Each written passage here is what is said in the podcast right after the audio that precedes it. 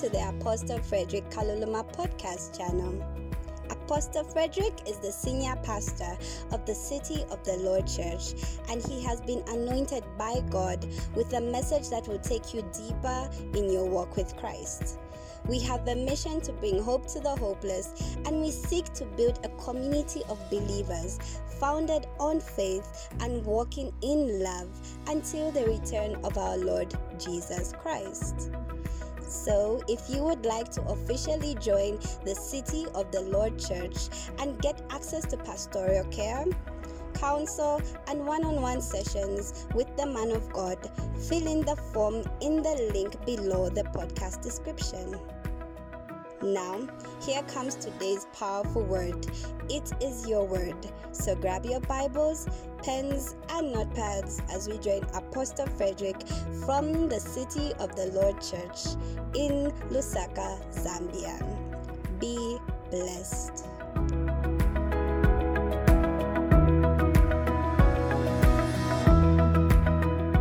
So I'm dealing with I will build my church.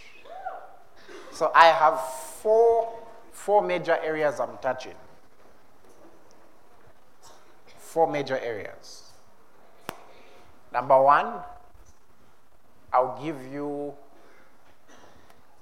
uh, something, just brief introductions on what the kingdom is. Number two, the church. Number three, let's answer the debate. Should you have a kingdom mindset or a church mindset, and what's the difference? Number four, what are the types of church members we have? Okay, so I'll be presenting, and our theme for the year is doctrine and life. So, firstly, I want us to start with the kingdom. And I want us to look at Luke chapter 17, verse 20 to 21. Now, the kingdom is not something I can take five minutes to teach. The kingdom is not something I can take five minutes to teach. It's something that would take a very long time, but for now, I'm introducing us. So, Luke 17, verse 20, the Bible says, when he was asked by the Pharisees when the kingdom of God would come, he answered and said, The kingdom of God does not come with observation. They say, See here or see there, for indeed the kingdom of God is within you. Now, if you want to know more about the kingdom of God, I'll be teaching a bit more on the kingdom of God at Dominion Conference 2023, Mulungushi Conference Center. So, now, I want us to understand, but maybe let me just give us a brief picture. When you see the scriptures, you'll notice a description of a place called the kingdom of heaven. And then you notice sometimes the word that is used is the kingdom of God. So there is the kingdom of heaven and there is the kingdom of God. The kingdom of heaven and the kingdom of God, although talking about similar things, are actually not the same. And if you've studied your history, you can easily understand the difference between the kingdom of God and the kingdom of heaven. Even if you just look at our human history. How many of you know that there is a difference between the country England, for example, and the British Empire?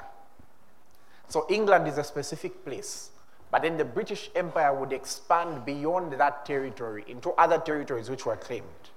And even today, there are still territories like, if I'm not mistaken, Gibraltar, right?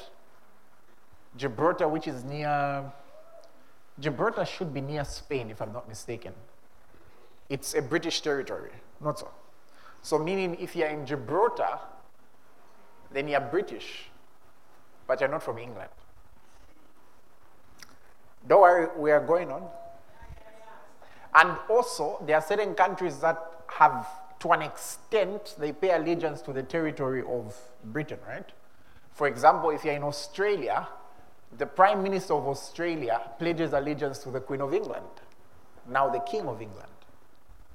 Canada as well. Guys, do you read? Do, do, do, do we read history? Like just for fun, do you go and read history? Okay, so now, Zambia used to be called what? Northern Rhodesia. So by then, we were a territory of Britain, but we were not Britain. We were not British. And then when you go and occupy another territory, what's the first thing you want to do? First thing you want to do is get the allegiance to your leader. So, meaning your queen becomes their queen. So you start naming things. You are now Victoria. You are now this. You're now this. You're now this. Then the next thing you want to do is to get your language to become their language. So now, I'm in primary school years later, and I was not even allowed to speak a word in Nyanja or Bemba because you were only considered smart if you could speak English. Do you remember? You're only considered smart if you could speak English. Why? Because they colonized us. So you have you ever heard a person saying, ah, I want to date that girl. The way she speaks her Bemba.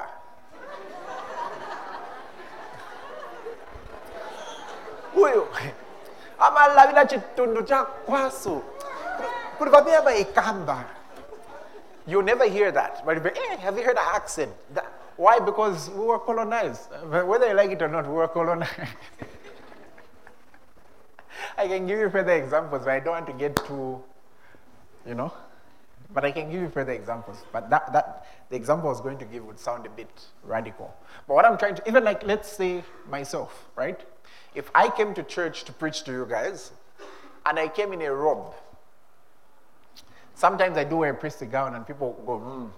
Now, if I came here and I preached in a robe, people would like, those, they would start calling me a profita. And they would say, those are churches for false prophets. Why is it a church for a false prophet? Because the pastor is in a robe. Now, Jesus didn't wear a suit. Jesus wore a robe. So, in short, if I was to come dressed the way Jesus was dressed, my message, there's a chance it wouldn't be accepted by some. If I comb my hair up to here,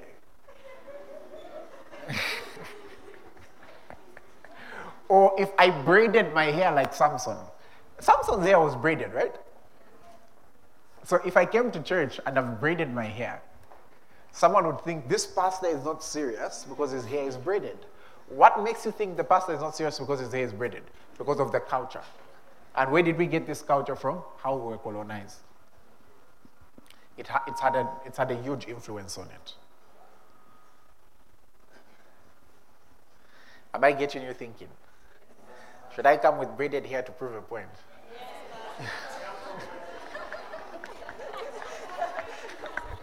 My wife is giving me a look. My wife feels as if she's the one who received the phone calls. Anyways, just know if I'm invited to another country, and I tell you guys to tune in, you'll just be shocked we're now inviting the pastor from Zambia. and you'll be surprised. I'll just come, hallelujah, we praise the Lord. As though nothing happened. Afterwards, I'll put my hair back to the way it was and I'll come back to Zambia and not talk about it. As though nothing happened. As though nothing happened. I'll never post a photo. As though nothing happened. Okay, let's continue. But what I'm trying to say now, the difference between the kingdom of heaven and the kingdom of God. The kingdom of heaven is the territory of heaven. So when the territory of heaven the territory of heaven is within the kingdom of God. Then the kingdom of God is everywhere where God has domain. Wherever God has dominion, that's the kingdom of God. So that is why when Jesus came, he came with a message that the kingdom of heaven was expanding. And in the territory of expanding, guess what? The kingdom of God, within which the kingdom of heaven is, could now be in you will understand that. We'll go detail step by step, don't worry. So, meaning, if the kingdom of God wants to expand to a level where it has George, then the moment George confesses Jesus as Lord, he's pledging allegiance to the King of heaven, meaning the kingdom of God can now expand and has got a new territory called George. That's how the kingdom of God works. That is why in the scriptures we've read, Jesus is not saying, like, one day you walk and you'll find this place written the kingdom, and then we'll all enter. Which now leaves a serious problem because you'll find, if you're following a lot of social commentary, and I can comment on that because Paul used to comment on things that used to happen. You know, Paul is radical. I was reading his writings. He writes to the Corinthian church, and he even tells them who told him the rumor. He's like, Chloe, Chloe, and now you can imagine Chloe is there and they're reading the letter. and the letter is saying, Chloe told me that one, two, three have been saying one, two, three. This is my response. So, meaning there's, we have to confront these matters, right? So, there's this talk that goes on saying the problem with some of you is that you just think church, it's not about being in the church, it's about being in the kingdom. Now, the challenge is there is no room called the kingdom. Don't bring people to your church, bring them to the kingdom. Where is it? How you take them there? How you know they've reached? I'll tell you something. Okay. If you're dealing, let's say, with a televangelist, right? Let's say here's a televangelist. Uh, one of the televangelists I wrote, I watched, I've watched a lot. Let's say is Pastor Benny Hinn. So a televangelist is speaking on TV, and then he leads people in a prayer of salvation, and then he says, find a Bible believing church, you can understand. Especially that a lot of them may not have branches everywhere. And they're believing God that the Holy Spirit will give grace for you to find a Bible believing church. Here I am. I've invited you. I call an altar call and you come to the front. And afterwards, I tell you, find a Bible believing church. That's careless of me. How can I be right in front of you with the tools to help you. And then I expect you, a baby in Christ, to be able to discern which one is a Bible believing church and which one isn't. I've done that before, especially when I started out, and I lost some people who fell in the hands of very careless people who didn't care about them as much as they did. I've done that before where I was a bit careless because I just thought, let's just support everyone. Little did I know that when it comes to the kingdom, it's about your own fruitfulness. The Bible says, You did not call me, but I called you, that you may bear fruit and that your fruit may last. So, in the, kin- the kingdom mindset is really a mindset of fruitfulness. But that's something we'll talk about soon because we'll dissect the kingdom as a church. So, the kingdom of God is within you.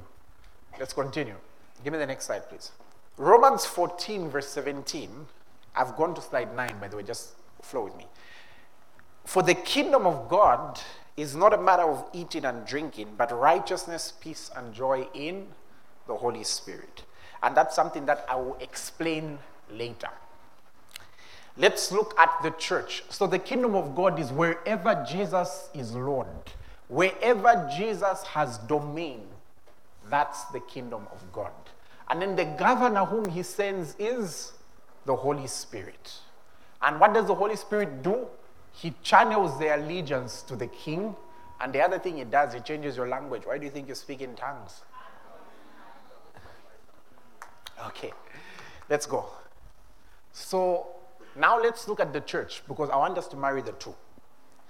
Matthew chapter 16, verse 17, we find a very interesting scripture. Now, do you remember this was when Jesus asked, saying, Who do men say that I, the Son of Man, am? Right? And then the response some say John the Baptist, some say Elijah, some say this, some say this. And then Jesus said, What about you? What do you think I am? And then they said, Thou art the Christ, the Son of the living God. And then Jesus answered and said to him, Blessed are you, Simon Barjona, for flesh and blood has not revealed this to you, but my Father who is in heaven. And I also say to you that you are Peter and on this rock I will build my church, and the gates of Hades shall not prevail against it. Everybody say, I will build my church. Now, the word used for church there is the Greek word ecclesia. You can move to the next slide. No, I, I know what's on it, I wrote it. So, the word used for church is the Greek word ecclesia. The ecclesia in that day was a council of people who could govern and make decisions. That is why When he tells them, I will build my church, the very next thing he gives them is legal authority. Because he says, And I'll give you the keys to the kingdom of heaven, and whatever you bind shall be bound, whatever you loose shall be loosed. Meaning you will have legal territory, legal authority. So there's that word ecclesia. So ecclesia is a governing council. So I want you to imagine uh, one, two, three, four, stand up. So let's say these were an ecclesia back in the day, right? Come, come, come, come, come. They'll come probably with their chin up and pointed noses. And then they'll come and they'll find a situation. And then together, come, come together. And then together, they'll have to start having a panel discussion. They'll have to like have a panel discussion. And whatever they decide about a matter, that is what that matter will be. What are you guys even discussing?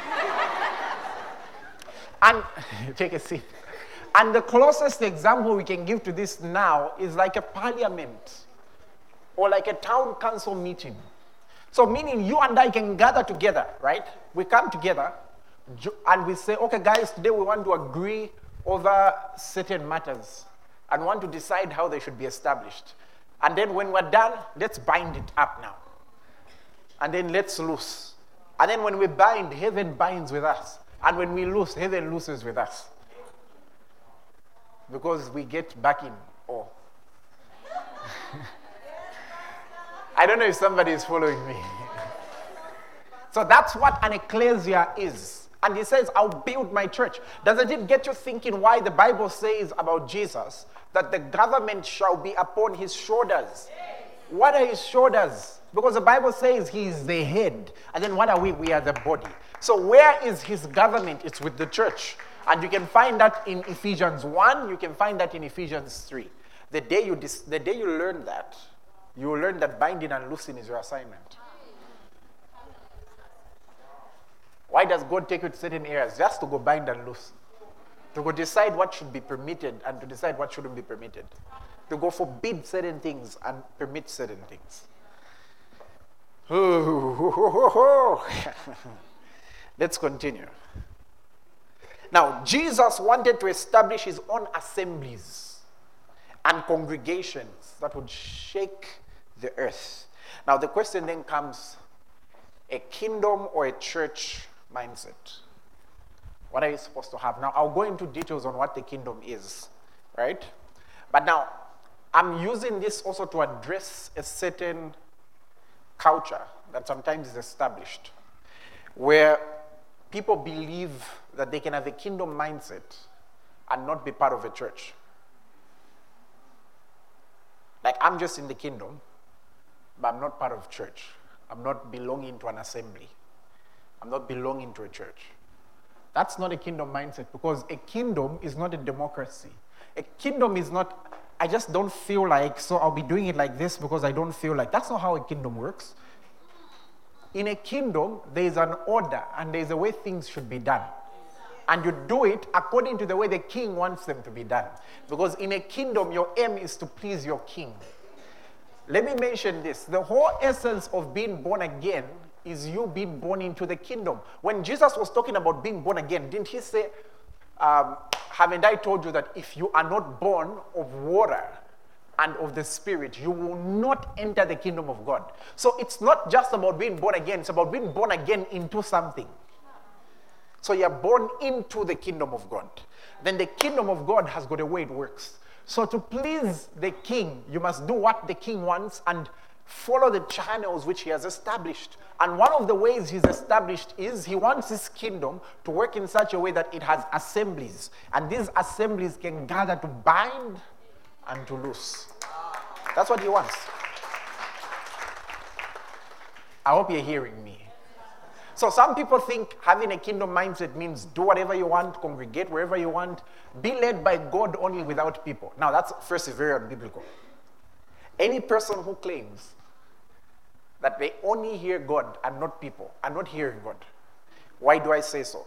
Because Jesus gives the Great Commission and then he says, Go make disciples. So, who's been given the privilege and the opportunity to make disciples? It's people.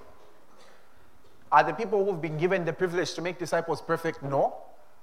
They're being perfected, but that's the assignment that they've been given. The Holy Spirit wasn't given the assignment to make disciples, He was given the assignment to empower people who will make disciples. The Holy Spirit wasn't given that assignment. Angels were not given the assignment to make disciples. Because there's some stuff that they don't know that they learn from us. You've seen that in the scriptures, not so? We've gone quiet. We've never seen that. Let's go to the scriptures. Let's go to Peter. So if somebody is saying they only hear angels, they don't, they don't learn from people, then their, their hearing will be limited. Let's go to the book of Peter. Oh boy. First Peter 1, verse 10.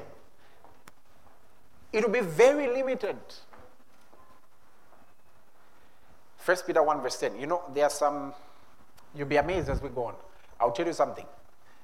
There are some things that, have you ever prayed to God for something? Like maybe you've had a question, you've been reading the Bible, and then you've had a question over something, and you've had a question over it for a very long time, and you've been praying for an answer, and you've never heard it, and then one day you hear somebody talk about it, and within like 30 seconds, what you asked for for 10 years is revealed.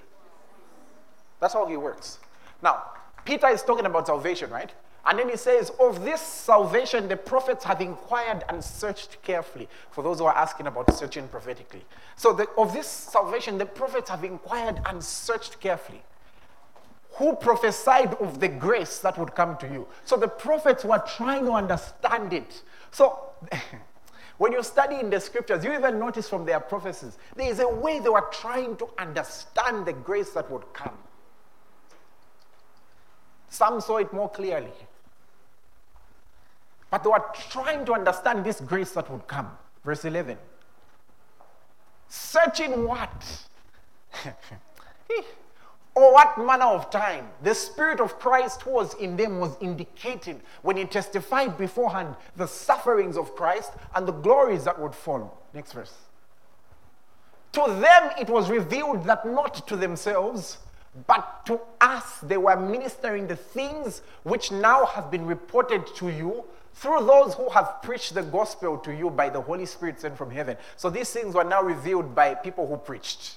Then it ends by saying, things which angels desire to look into. Let me show you another verse that will get you thinking.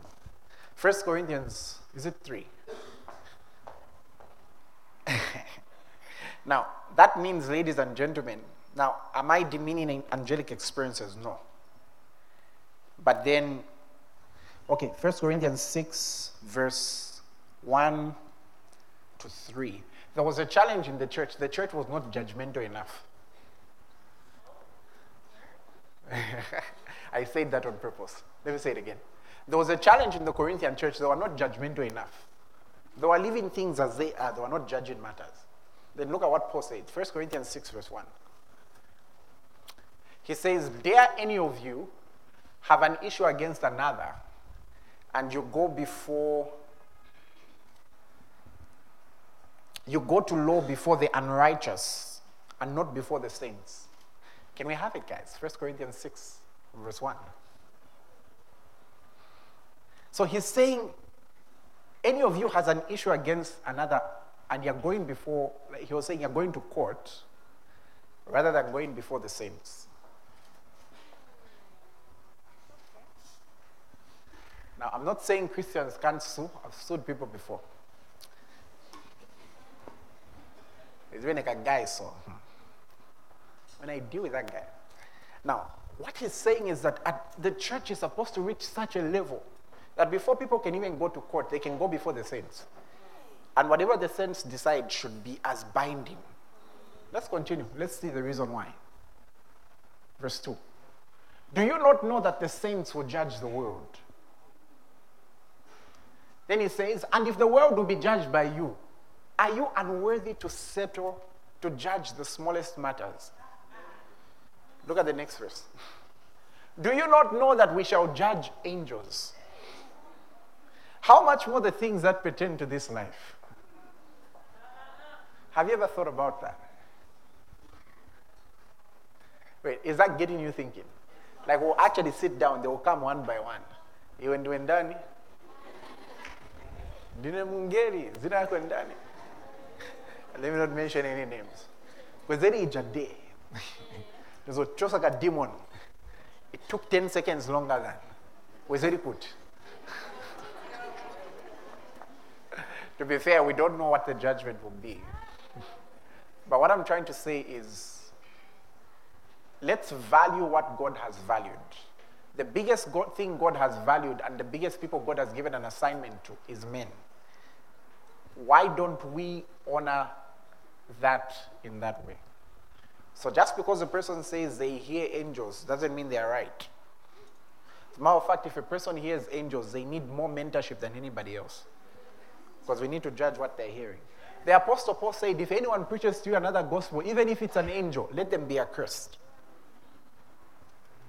So as you grow up in the things of God, you'll not follow a person simply because they've said, I know the Bible says this, but an angel said. Or I know the Bible says this, but the vision I had said.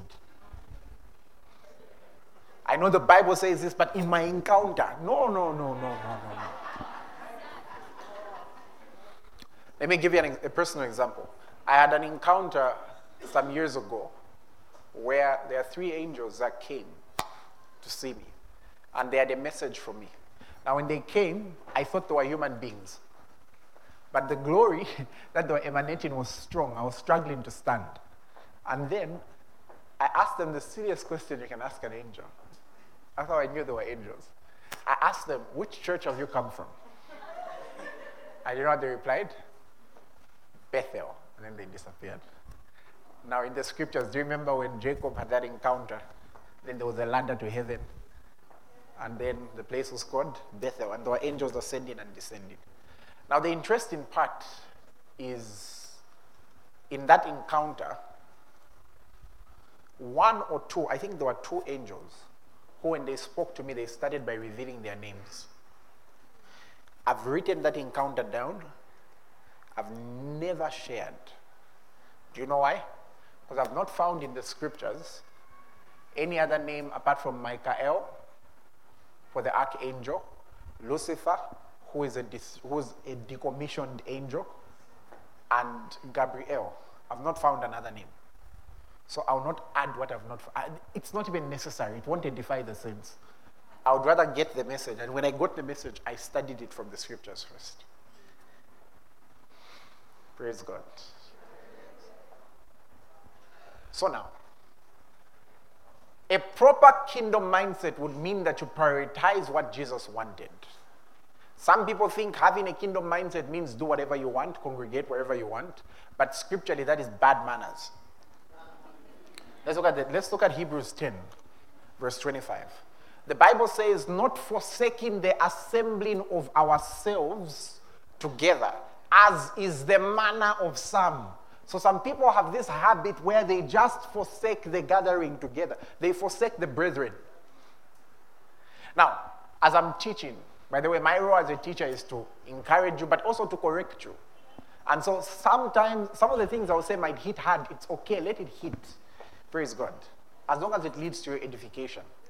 There are certain things that become an uh, there are certain things that become a habit and one of the bad habits that can be developed is a habit of not congregating together.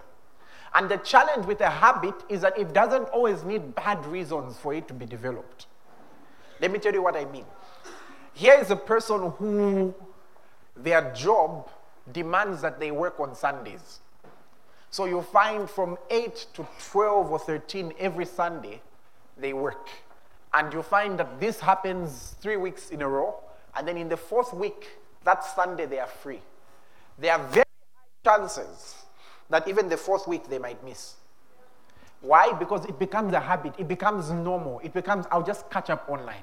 It becomes, I'll just watch. It becomes a habit. It's a very bad habit to not be able to fellowship with the brethren. Now, I've got nothing against online means. As a matter of fact, we've helped a lot of people through online means. But I believe that the grace for online increases when it's not possible for you to be with us in person. But if you're in a position where you even know that, as in there are some people you find they live there, they can literally throw a stone from their house and it can, it can um, hit the roof right now. But they woke up 10 minutes late. Come with your 10 minutes late. What if, no, when I walk in, people will stare at me? Let us stare at you. That's your punishment for being 10 minutes late.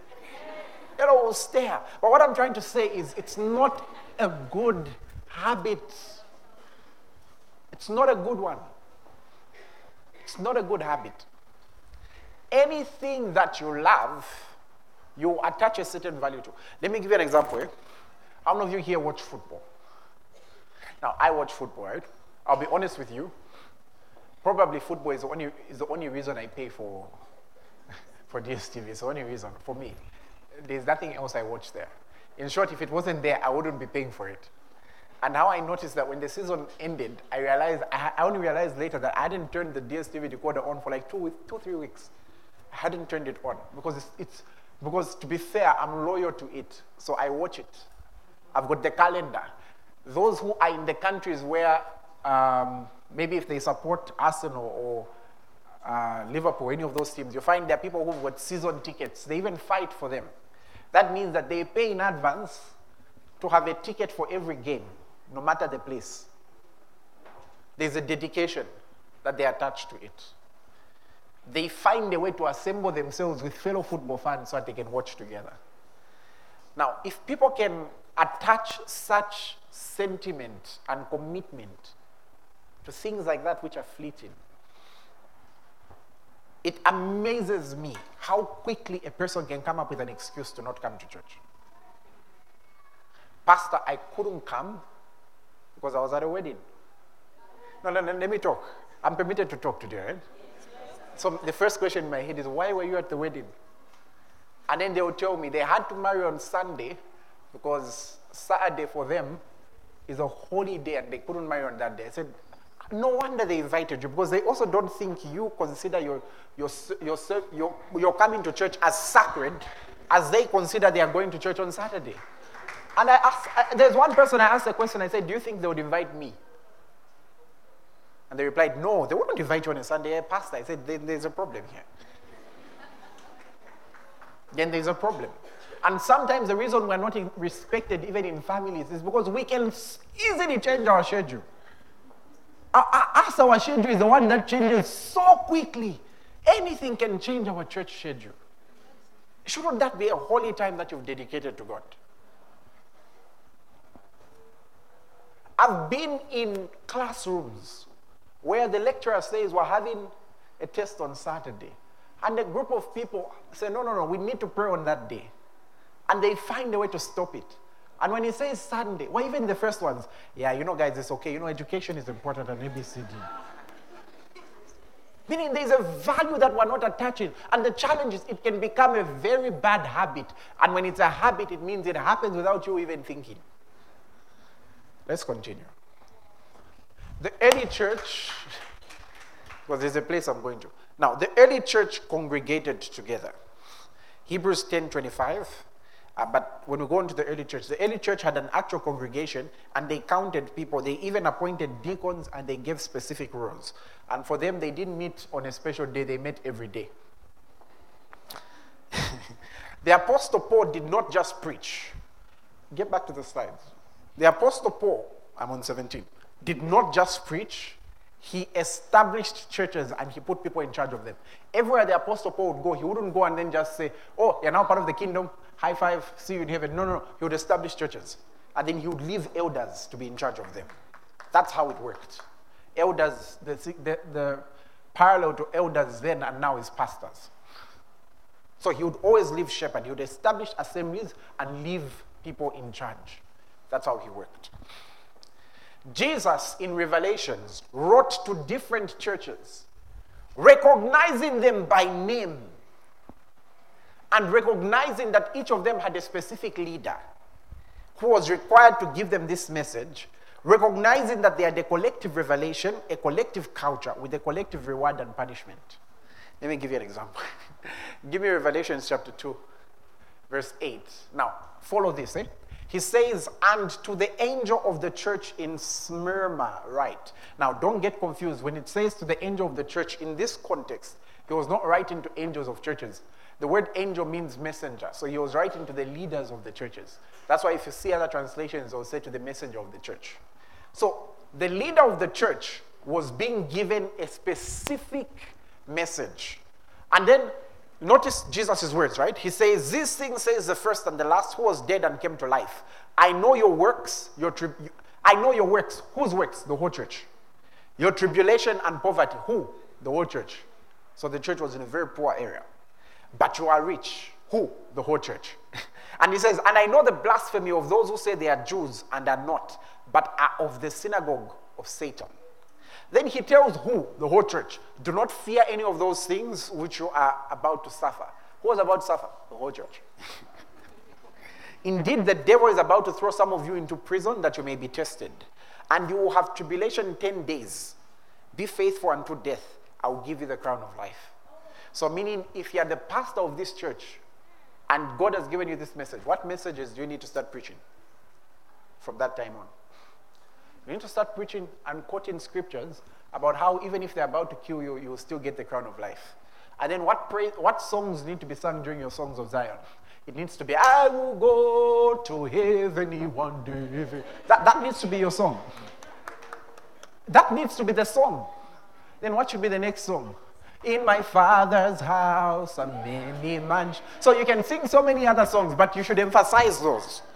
Because that's the message that the whole church was, was to receive in that period. Let's continue.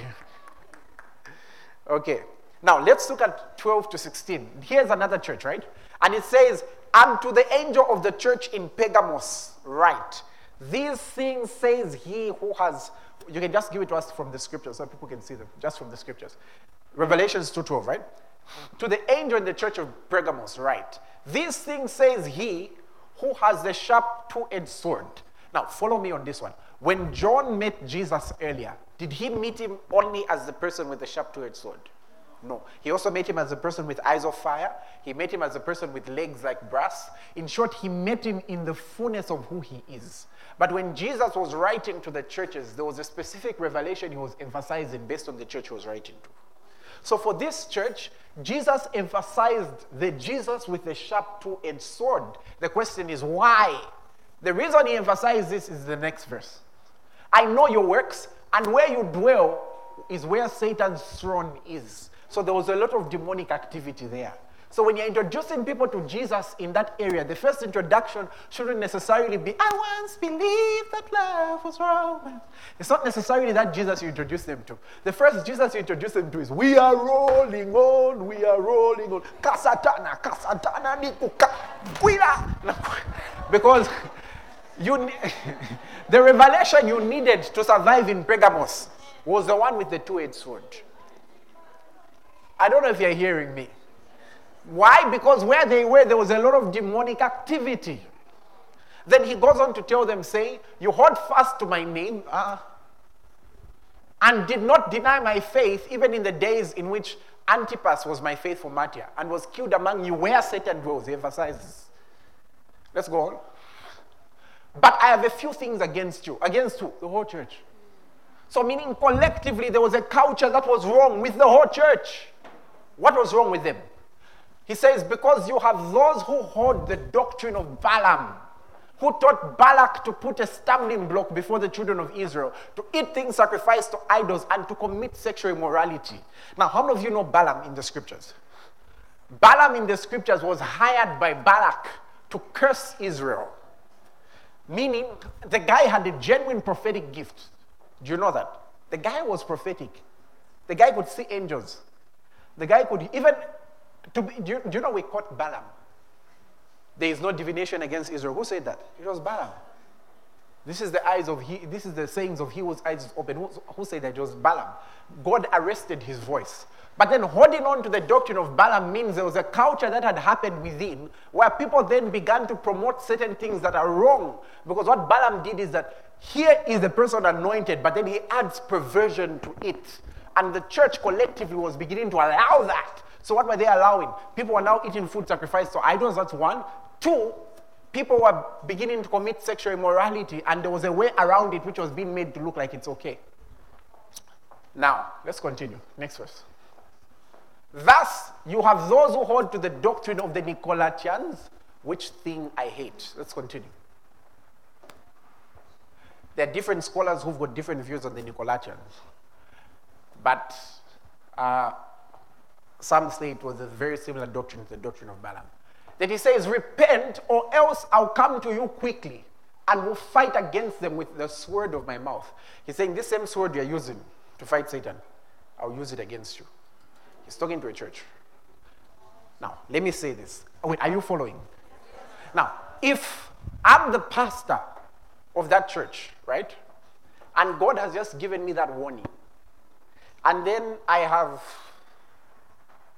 a couple in church who are not married and they decide to fall pregnant. Then I decide that I will discipline them in front of the whole congregation. Someone else from outside may look at that and think it's harsh. On the other hand, you've just been told by God that I'm about to come fight your church, and you can't bind God. And he just says, I'm about to come fight your church because you're allowing sexual morality. And it means that for the sake of the congregation learning, if I was pastor in that church, I may need to make an example to show that this is not allowed. It means if I'm the pastor of that church, what will my sermons be for the next one year? Holiness. All the sermons will be don't commit sexual sin. Don't com-. All the sermons will go in that direction. And then somebody may think, ah, pastor's messages of late. Can they allow us to breathe? We're only human.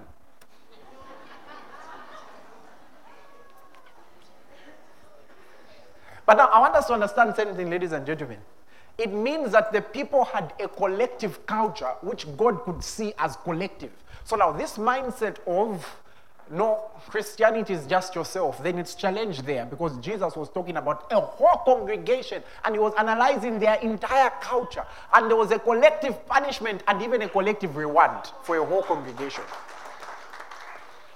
That means, ladies and gentlemen, that if I've got a teaching series which I want to do this month, and I've got a specific reason why I want to do it, and this Sunday you decide not to come because um,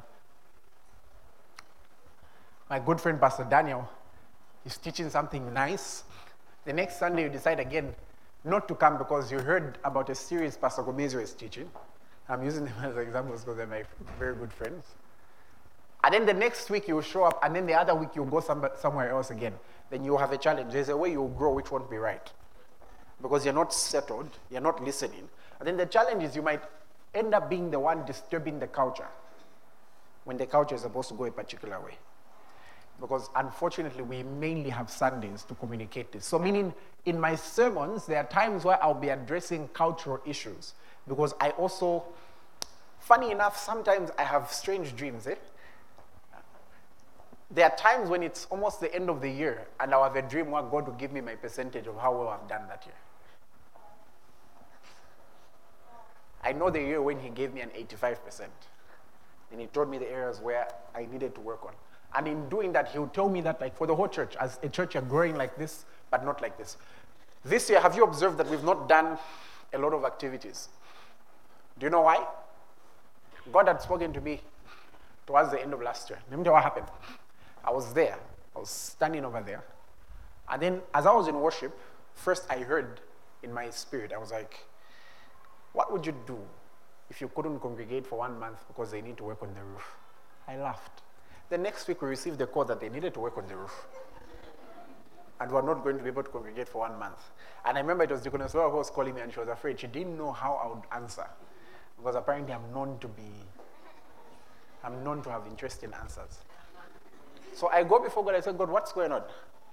And then he then began to, he, he began to show me in the spiritual realm how much work we did as a church the past two, three years.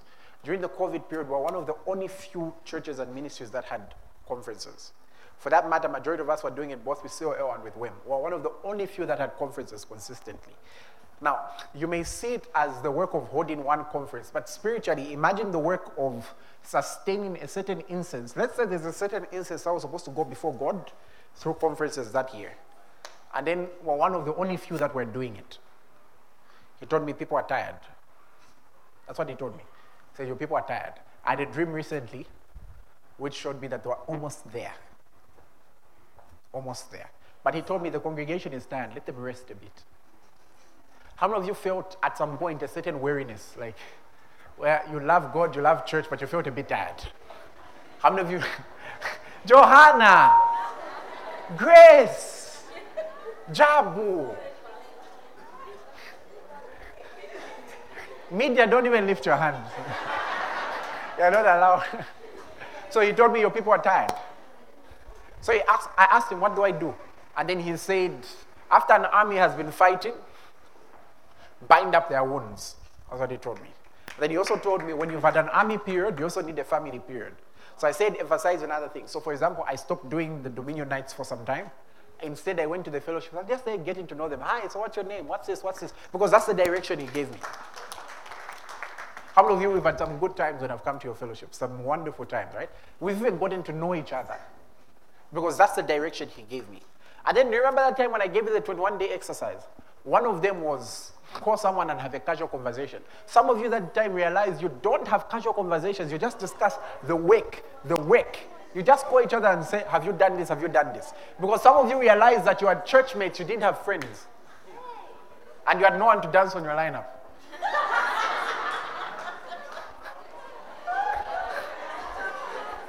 so he told me, Tell your people to calm down.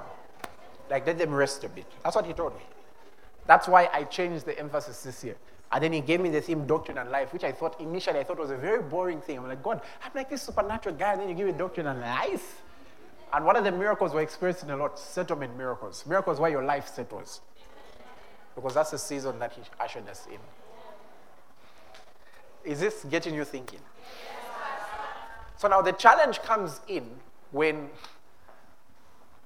Pastor Daniel has been told let's say him is entering the year and God tells him, This year I want you to work. Work, work. You've not been working. I want you to work. So you've come from here where we've been working. and you decide to move there where again you are working eventually to be seen with you. So you find in fellowshipping together, I decide, let's be having braais every Saturday and eating together. Every Wednesday and Saturday and eating together. And in another place, because of the revelation God has given them, they've been taught this year you shall not eat meat. We're living a fasted life.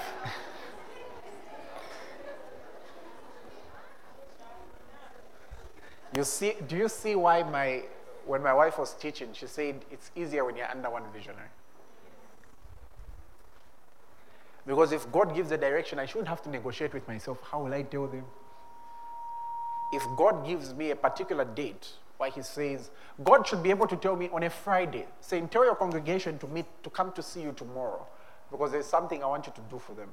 And I shouldn't have to look at anyone else's calendar. That's the way it should be. Let's continue.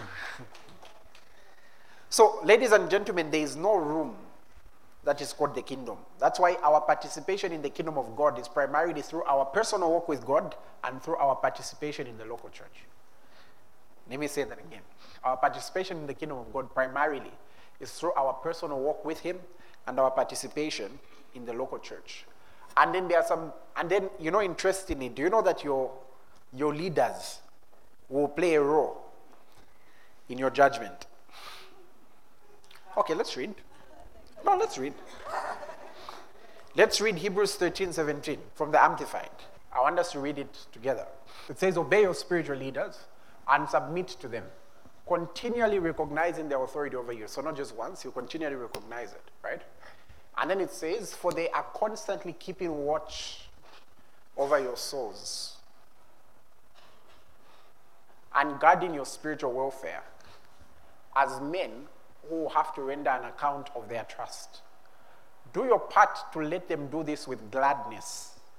So, meaning, as a spiritual leader, you can come to a place where you're leading people and you're not happy about it. Instead, you're doing it with sighing and groaning. But then there's a challenge, according to the scripture there. It's not profitable for you if your spiritual leaders have to sigh and groan concerning you. And it didn't say your spiritual leader, it said your spiritual leaders. So, for example, no one forced you to join that department, right? Then in that department, you went through probation, right? In probation, you are told what the department demands, right? That you meet every Monday for this, and that you meet every this for this, and that you have to do this and this and this and this. Then you just choose the moment you're in the department to become the most unavailable person the department has ever had. You've got the world record of being the most unavailable department member who has ever existed. That is not profitable for you. That is not profitable for you. It means when the master is, and scripturally, when accounts are being settled, it's always for a promotion or a demotion. When the master came back to check the people he had given talents, it was to promote them or to demote them. He says, okay, you, you've done this and you've done it like this. That's profitable. I'm giving you more. That's what he says. Now, ladies and gentlemen, we, have, we, may have challenge, we may have had challenges, but let us improve that. Don't make it hard to pastor you. Can I tell you a few ways of making it hard to pastor you? There's a challenge, you expect us to guess or to see it in the spirit. We don't always see it in the spirit. Come tell us. Someone once left because I didn't see something in the spirit which was happening. I don't decide now, let me see in the spirit. But then, is that what the scripture said? No, the scripture says, anyone sick among you, let them call the elders. So it's them to call the elders. I don't know if somebody's hearing me. Anyways, other stuff my wife shared. But if you had to ask me, there are people who are found easier to pastor and others who are found harder to pastor. Some have managed to transition from harder to easier. Unfortunately, some have transitioned from easier to harder. But then, ladies and gentlemen, whenever the scriptures is talking about the 99 and the one, it's clear that one thing that helps you handle the one is if at least you've got 99 that are so stable that you can leave them alone. You go pitikisha with the one, and you come back and you still find the 99 are okay. That's why we've got a statement here called the loyal 99. Ladies and gentlemen, don't make it hard to pastor you. Don't make it hard to pastor you. Say, I'm easy to pastor. I'm easy to pastor. Say, I'm leadable. Say it again, I'm easy to pastor. I'm easy to pastor. Now imagine what would happen if the churches, if our if all churches in Revelations had members who were constantly visiting the other church weekly, and then they missed the service where the word was delivered. What would happen to them? This is why different congregations may emphasize different things at different times because the same Lord Jesus may be telling them different things. Sometimes, maybe as a church, we may be in a season of preparation, so I just need to emphasize something and emphasize it and emphasize it. Do you know that there are some teachings in the Bible which were situational? Wait, let me explain. Do you know some teachings were situational? Do you know that there are teachings Paul did because he was responding to a rumor? Yeah. Like, oh, you guys have been asking about ABCD. There is a reason why he wrote certain things to the Colossian church and didn't write them to the Corinthian church. There's a reason why he wrote certain things to the Ephesians. The Corinthian church, for example, one of their biggest challenges was sexual morality. You're aware of that, right? One of their biggest challenges was sexual morality. And it's because in the city of Corinth, there was a temple and at that temple, one of the ways of sacrificing to your God at that temple was to go to that temple and have sex with the prostitutes there. That's why when Paul is teaching the Corinthian church, he tells them, No, no, no, you are the temple of God. He was also speaking against the temple in their area. So some teachings may be situational. For example, there may be a problem that I'm facing with the culture in church. Maybe let's say there's a lot of gossip. I may come and say, today we're just talking about gossip. It may not sound very interesting, but it may be necessary for the health of the church. Praise God.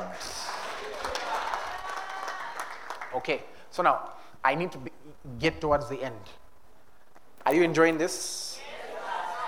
So now, for us, City of the Lord Church is our divine vision, which has been given to us by God through Apostle Fredrick. And we believe in this vision and we also believe that by participating in it, we're participating in the kingdom of God and fulfilling a mandate that is bigger than us as individuals. So now I want to just say something quickly on what kind of church members we have. I'm not writing this for your condemnation. I'm writing this for your edification. Now, let me just read this quickly. When Paul wrote in Hebrews about some people who would shun fellowship with others, it means that he had some troublesome members. And some did not express a culture that he wanted. Jesus showed us with the parable of the sower that there are times we can have people exposed to the same word, but they're producing different results. Now, what is written below is not for your condemnation, it's to help you grow. By the time we're done, you will know which member you want to be. So let's start. Let's have the first one. Guys, don't laugh. Guys, don't laugh. okay. Now, there are some people who are ashamed. Tell what I mean. There are people who believe their divine destiny is with COL, and they probably tune in to several services, but are ashamed to associate themselves with us for different reasons. Some because how will it look like somewhere else? Others because they do not want to live a worldly life. Um, there are others who have been told, you want to go to that church where they're young. So you find the age aspect becomes the reason why you don't end up fulfilling a divine vision. So there are others who are ashamed to associate with us. I'm their pastor in their hearts. I've met some people before. You may not know me. I may not come to church. But just know you're my pastor. I'm like, how? When? So there are some who are listening to me right now. You've been ashamed to associate with the ministry. Don't be ashamed. Every now and then you post a flyer. Show, be proud of where you're coming from. It also encourages us that we're doing something important and it's valuable in your life. We feel encouraged when you see you post the church flyers. We, we feel encouraged when you see you talk about what you learned at church and where you learned it from. The culture of honor is very important. So there are some who are ashamed of being associated with us. Let's continue. There are others who are similar to first category, but a bit different. These are secret members. Let me explain. I want you to follow me and follow me well. Say, I'm following. And, and some of you have been secret members before, right? Let me explain. Never. secret members are people who believe, hold on, listen to me. These are people who believe they are our members but never give us their details. No, let me go on. Meaning, for example, if the government of the Republic of Zambia came today and said, Give us a list, we're doing an audit, give us a list of your members, they wouldn't be on the list. Because they've never told us that they are our members, they've never given us their details. If the Lord Jesus came and asked me to present a list, they wouldn't be on the list because I don't know. Wait, no, no, let's continue. They do not register for anything, they don't participate in anything. Now, I want you to understand that the early church had records of their members. The first church that joined, they count, how did they manage to count that 3,000 people joined? It means they counted Duendani, okay, in. Duendani, in. Duendani, in. How did they know in Act 6 which ones were the widows which needed help? They even knew the difference in race for the widows. Some were Hellenist, right? So they knew the different, uh, they had the biodata of these people. How they were only able to resolve the issue. You guys know there was an issue in Acts 6, right? Where the Hellenist Jews, the Hellenist Jews were a different sect of Jews. The Hellenist Jews felt like they were not being given the right portions. So, meaning, as a cow, they had to now appoint deacons. And those deacons now had to give the portions properly. So they were able to tell who were who. Why do you think Paul would write to a church and they were the Romans? Meaning they were counted. He would write the church that meets in Chloe's house, the church that meets there, the church that meets there. They were counted. What am I trying to say, ladies and gentlemen? Be counted. Be counted. Some things you may not have known. It's not that you're a bad person, eh? But then there are some who are regular visitors here, but they come every week. Let me just say that again. You are a regular visitor, but you come to this church every week, every Sunday. Your tithe, you bring it here. Offerings, you bring here. Every Sunday, but you're a regular visitor. You never, in your view, you're not a member, you're just a regular, but you're coming here, you're tithing here, you're offering here. The words you hear are my words. When I give the blessing, you also knew. when you're not well, we lay hands. What's wrong with just taking the extra step and saying, look, I'm registering. I want some responsibility. I want to be a proper part of this house. I want to be able to serve. I want to be able to this. The challenge with remaining as a regular visitor is that there's no accountability. For example, if you're a regular visitor and you miss church, I can't tell you off. Who am I? What right do I have? What right do I have?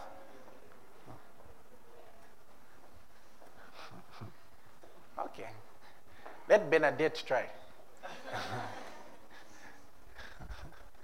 She'll have to send me an email. No, do you know that, uh, for example, my leaders, if they're missing a service, you know they have to notify me, right? And give me a proper reason.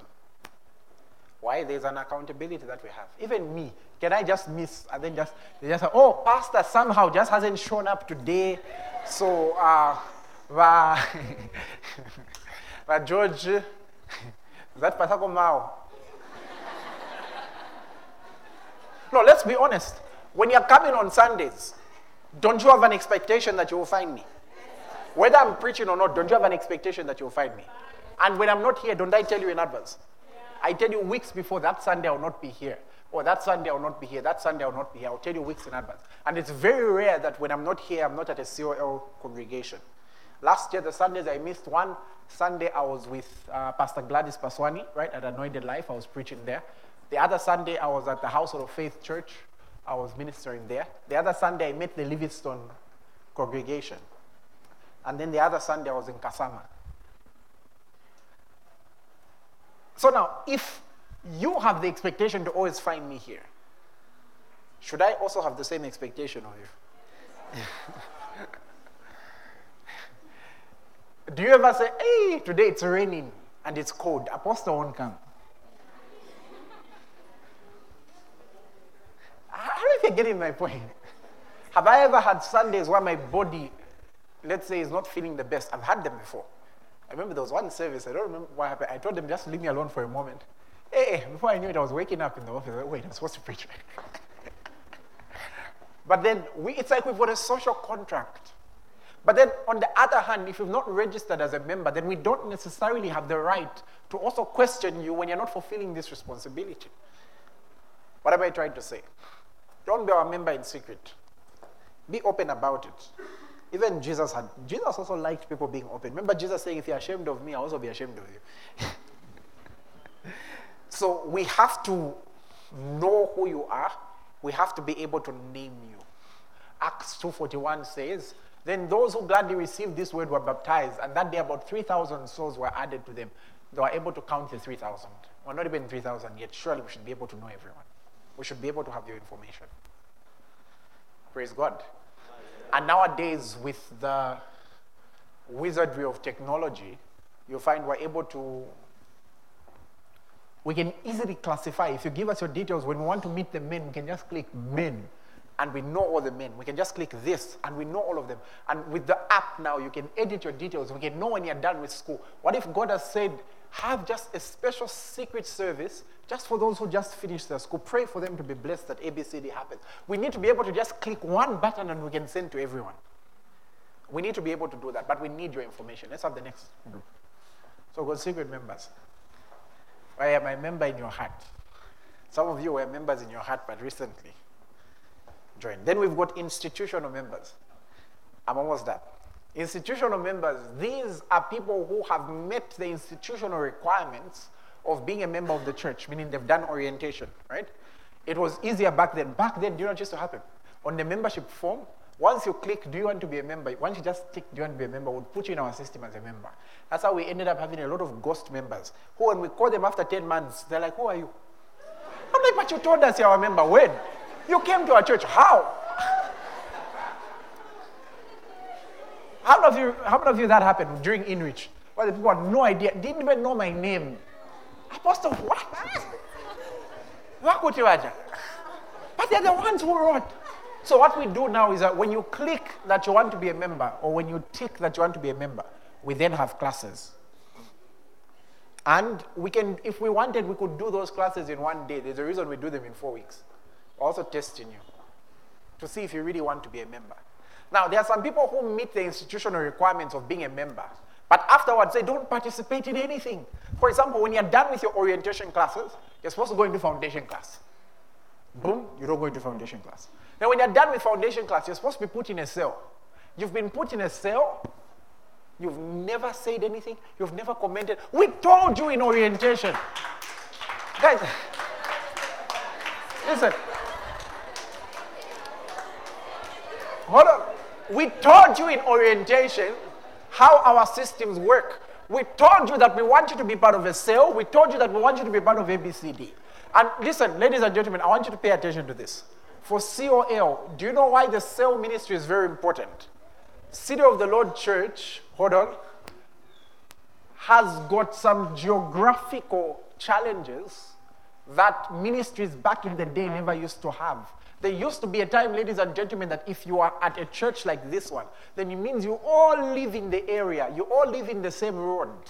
And the pastor's house is right next to the church. So if I want to call for someone, ningatume chabe iwe, kaitaneko ba given.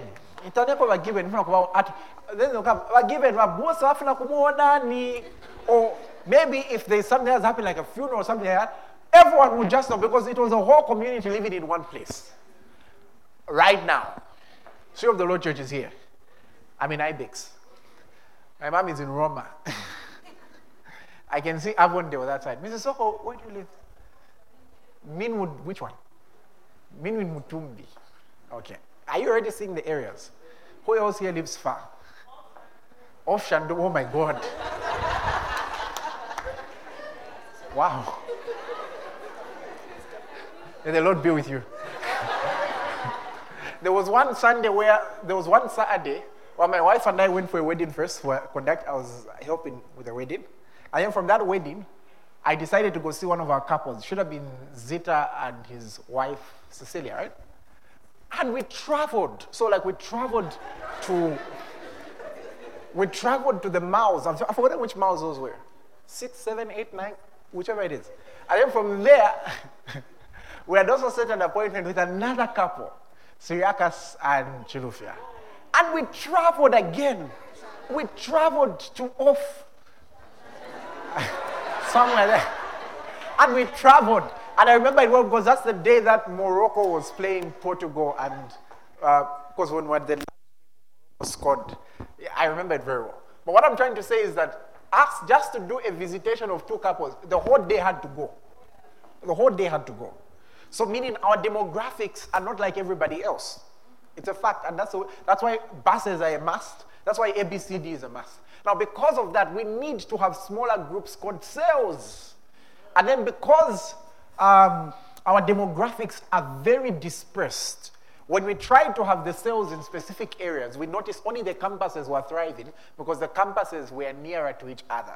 But some people here, even if they say they live in the same area, they live far. And some people don't have their own houses, so they're not able to host a group of people. And when COVID came up, people didn't want people in their homes.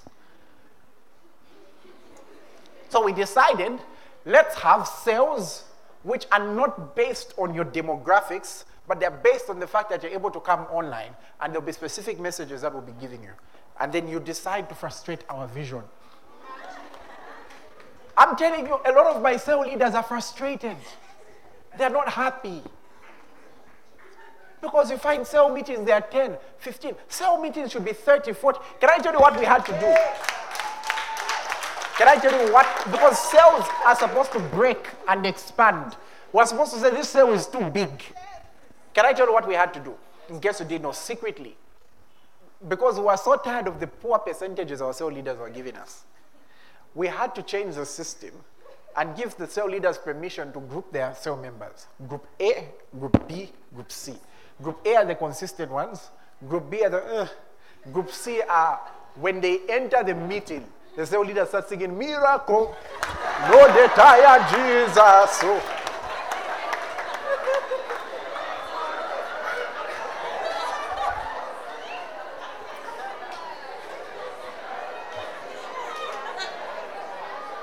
Now, I want you to do me a favor.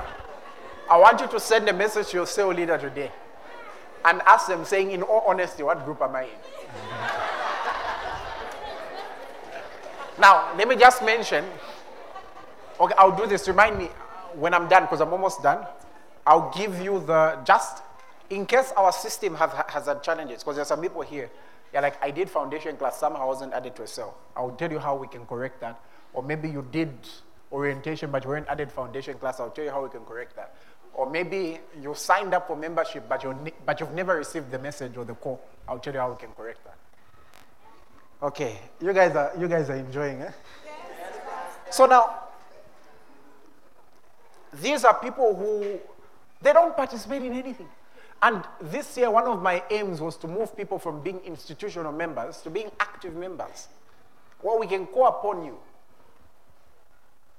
Like, ask, like, you've not attended the Zoom meeting, ask yourself the real reason. There's no way we can be less than 300 in a Zoom meeting. What too many? It's a neighbor. ah.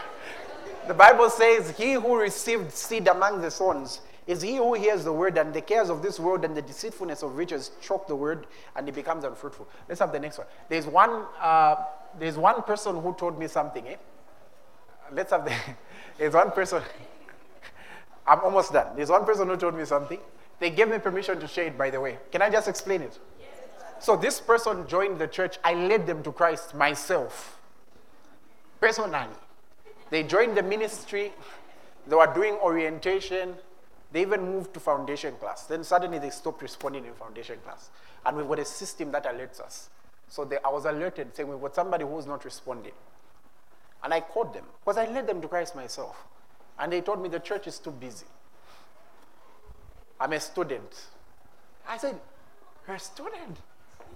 Do you know how many courses I'm studying?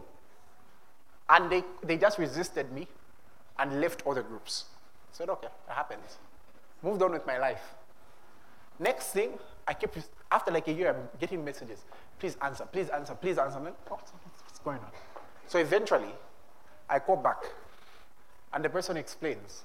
They said they had a dream, and in that dream, they were being told, uh, I know something had gone wrong, and they were being told, you need to go to the city. Go to the city, and they're thinking, which city? Then when they woke up, it clicked, Apostle Fred. So I said, okay, why did you leave in the first place? And they're honest. And, said, and by the way, I got permission that I could share it. Their boyfriend told them to leave. Why? Because I was teaching against fornication. So, and after he told her to leave, not long afterwards, he dumped her. That's what happened. And then God told her, go back. Now, you know, and you know, by the way, by the grace of God, she's restored now, she's, she's, she's, she's well. But now I want you to imagine if in that state one day she had to give an account before God. God asked, Why did you leave? My boyfriend.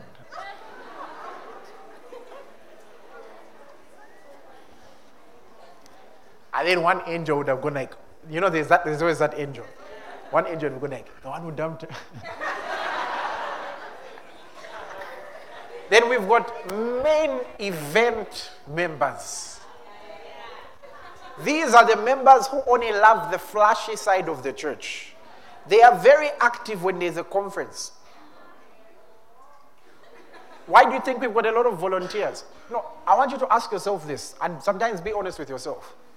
How come when there's Dominion conference you volunteer to serve, but after the conference you don't want to serve in a department?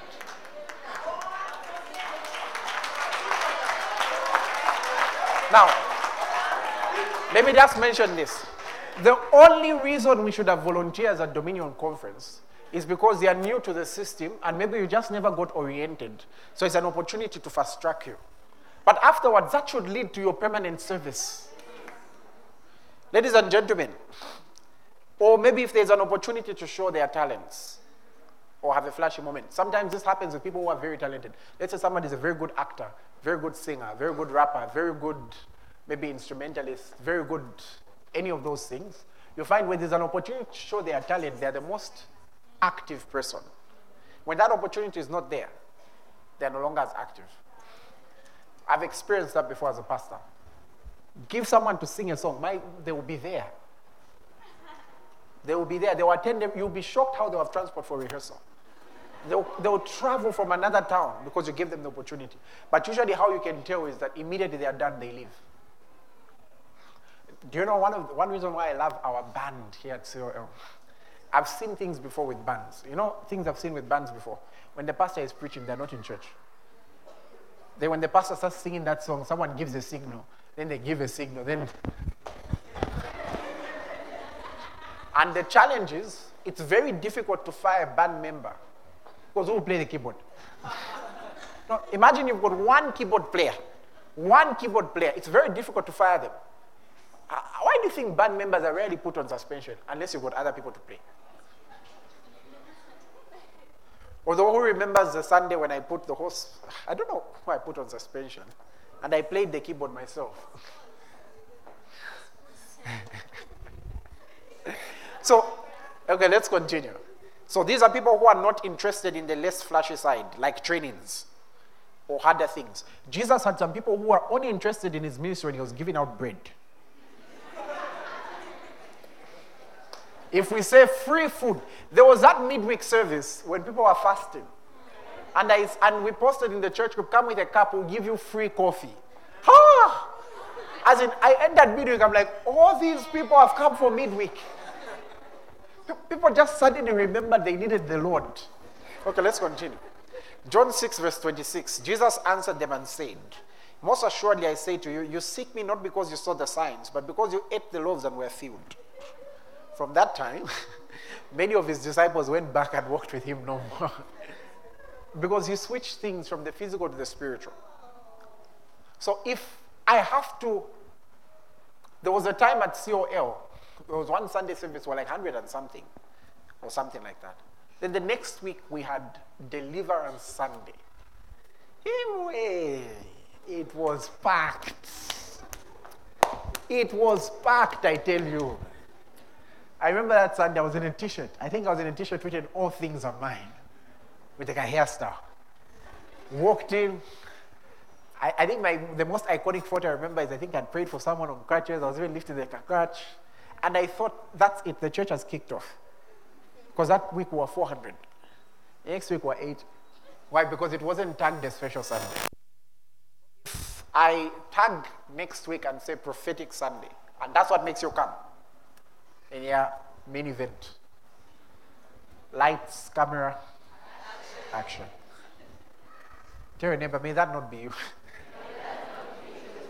Where no, I'm telling you, and, and I've seen how this works. You'll find when Dominion Conference happens, even those who don't post you that this is my pastor, suddenly they are so proud of you. They're like, when you start trending in your own ministry, you start trending. Like, this is why I follow this man. And why? Because he had the flashy conference. That shouldn't be you. Let's have the final ones. We've got active members. Active members are members who are participating in at least one service weekly, although it should be two, and they are also part of a smaller group. They are most likely serving in a department or in a ministry.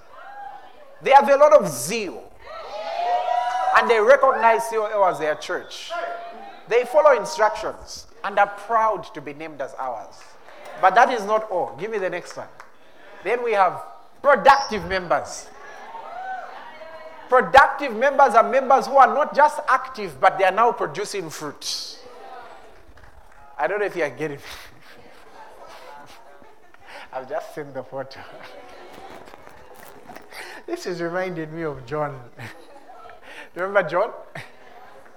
When John, do you remember the additions John would put? John would be like, and then like he would write about himself and Peter.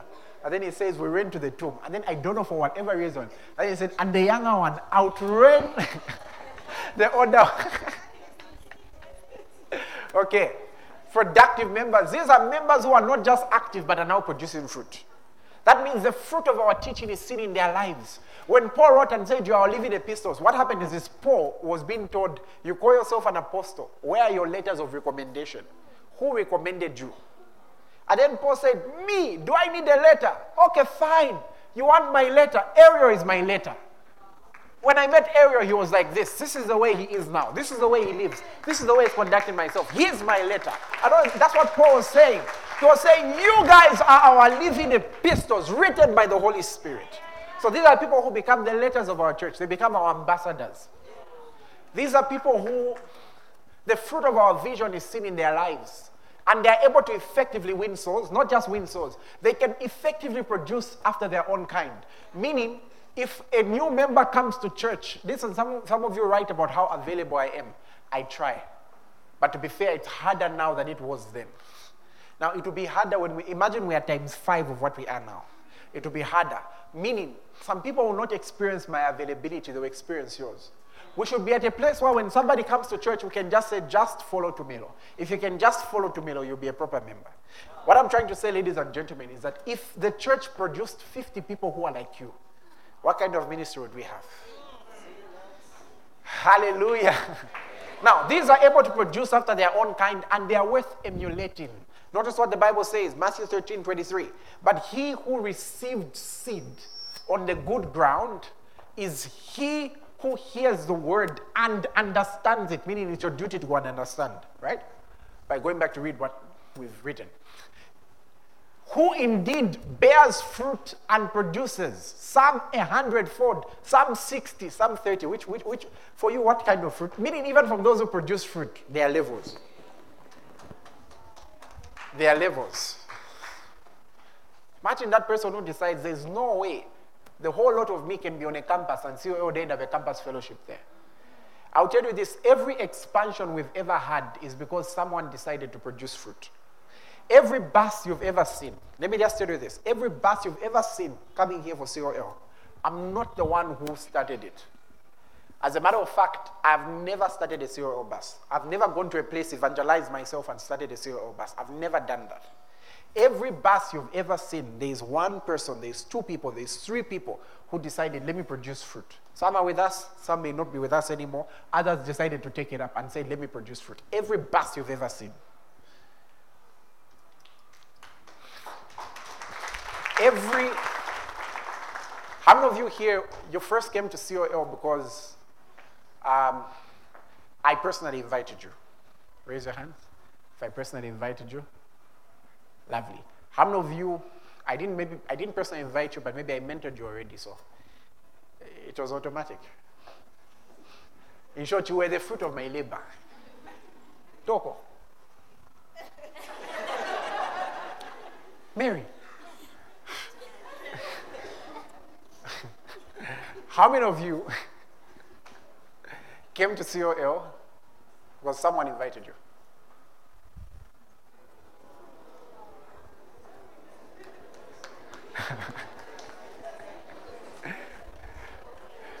so you may, you may even have seen it online, but it took somebody telling you, come. Imagine how much you would grow if you did the same.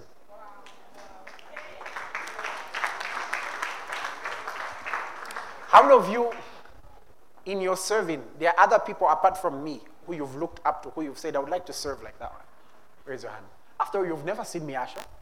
Okay, maybe some of you have. But some of you have never even really seen me serve. Who do you look up to among men? Your sister. Oh, okay. How does she serve? Excellent. She serves excellently. Mwapeka? Yeah. She looks shocked. Who do you look up to? Deaconess Laura. Why? Um, Say what she carries herself. And she didn't play with what she does. Laura, are you serious? what am I trying to say, ladies and gentlemen? We all have to produce fruit. Let's give let's have the last slide.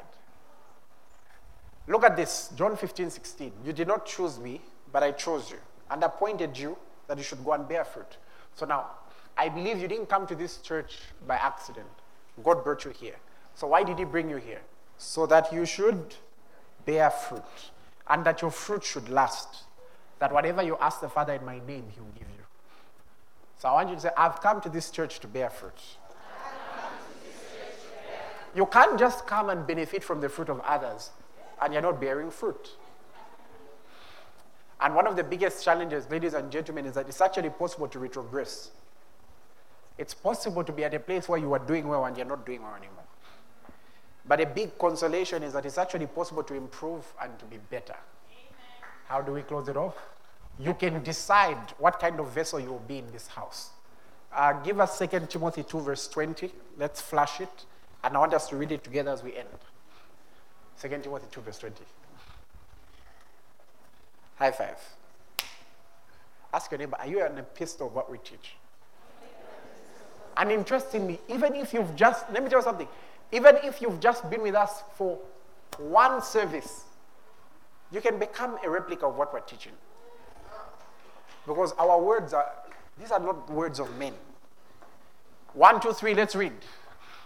But in a great house, there are not only vessels of gold and silver, but also of wood and clay, some for honor and some for dishonor. Woo. Let's read the next verse.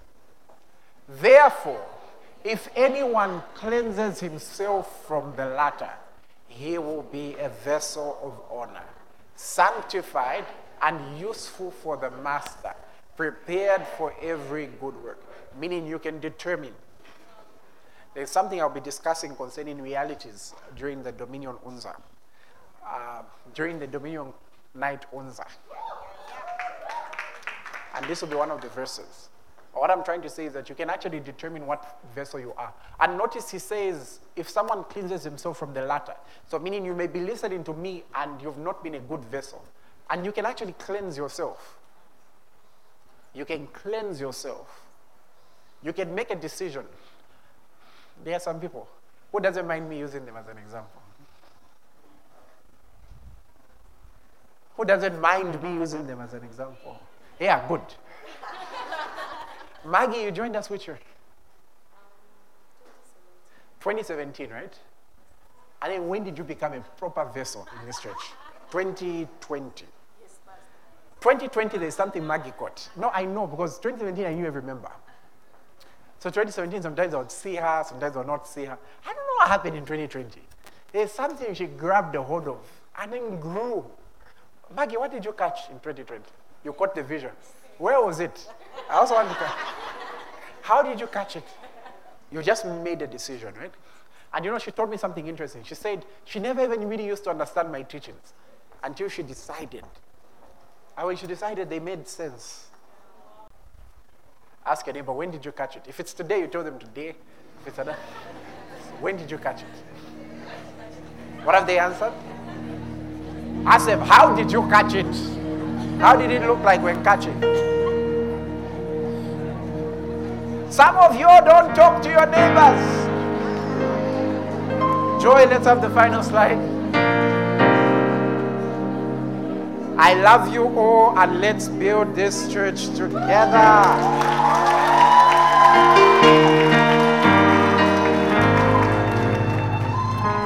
Father, in Jesus' name, I bless your people. Let all be well with them. Let their lives settle. In Jesus' name. Let their lives settle. Let their bodies be well. This cold that has been going around, this flu that has been going around, it shall not come near their homes. In Jesus' name. This COVID that's been going around will not come near their homes. In the name of Jesus. They are well. They are blessed. Let this be a week of your questions being answered. Let this be a week of clarity for you. In Jesus' name. Oh, wow.